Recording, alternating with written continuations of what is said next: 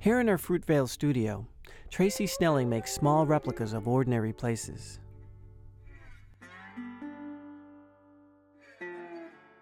Her subjects are part of a vanishing American landscape. They are worn out, neglected, and instantly familiar. The type of buildings that are found on the outskirts of town. I'm attracted to old buildings and um, buildings that have paint peeling on them, mini marts, old churches, motels, gas stations. I think that the places that are older and have history, there's a lot of um, stories in them. For Tracy, it's not just the history found in these places. She's drawn to the moods they evoke. A lot of times I think that landscape influences me more than anything, more than even buildings, like, uh, you know, early evening in the summer, you know, warm, a breeze, you, you can smell grass or hay.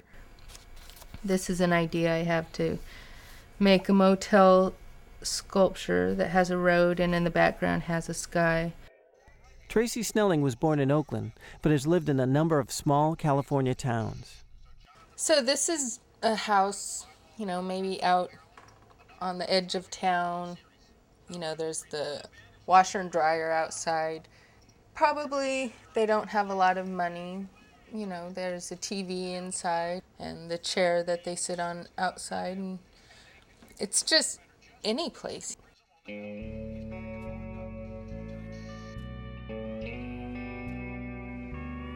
Tracy's sculptures are like dollhouses. They are full of details like lights, sounds, and moving images. Tracy Snelling places are, are places that have a sense of nostalgia. They're distinctively American.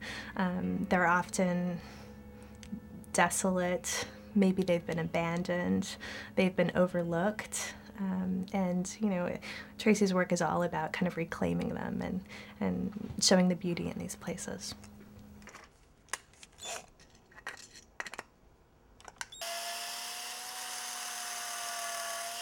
I'm fixing an ice sign that I made. It's going to a collector, so what I need to do is just make sure that the poles that the sign are on are sturdy, and then I'm going to rewire and then reattach it. Growing up, if we ever stayed at a motel, I would have to go get a bucket of ice because it's just, you know, you're on the road, there's an ice machine, and you can go get a bucket of ice, which I found so fascinating as a young girl. So, still, now today, it just gives a feeling of travel. Uh, travel is mystery to me, and you know, excitement, and so it works. I think the works definitely tap into a childlike, universal curiosity that we all have. Um, but there's definitely something darker going on. There are darker narratives. It isn't a, a necessarily a closed narrative. She suggests a narrative, and it's really up to the viewer to kind of compose the narrative for him or herself. Today, Tracy is installing a solo show at the De Saisset Museum at the University of Santa Clara. The exhibition is called Dark Detour. It's a collection of her miniature buildings, sound effects, photographs, and neon signs. Today I'm installing the tenement sculpture. And is this something that you actually constructed or you Yeah. purchased? That's fabulous. Karen Kienzle is the curator of Tracy's solo show.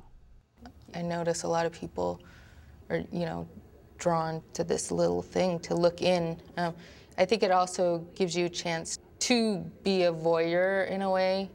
It's almost like you can go walk around the building and look in every single window where, you know, of course, in real life, you can't really get away with that. In the tenement, I have some film clips. There's dogs barking, um, TV sounds, water running, toilets flushing, music.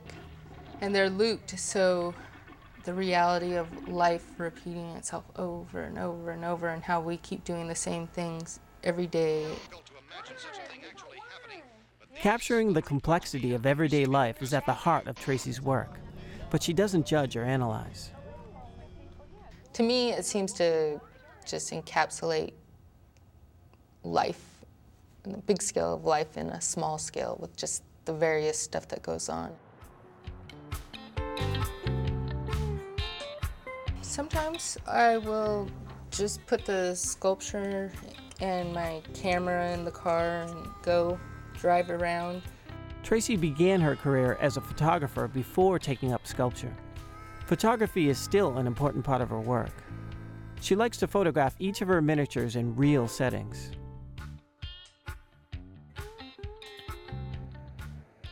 This evening, she's taken the ice sign to a bait and tackle shop in Alameda. I like that there's a few old signs and there's a bar in it, there's an ATM sign on the window, there's an old truck out front. Um, in order to get that in focus with the sculpture, I have to stop down on the camera so the exposure is um, a lot longer than it normally would be. So the challenge here is to beat the cars to get my, the time that I need, which right now is about four seconds.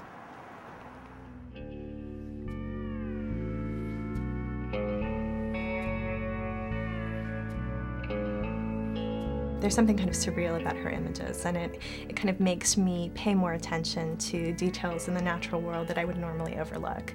I think that's one of the great things about Tracy's work. She really um, gives us a gift of finding beauty in things that we wouldn't normally see. In her small tributes to the ordinary, Tracy doesn't simplify the meaning of these places or the stories they suggest. There's you know, sadness, happiness, there's dramas going on everywhere we look. Yeah, I think I think for me it's yeah that life's just um, complicated and it's not it's not a black and white place.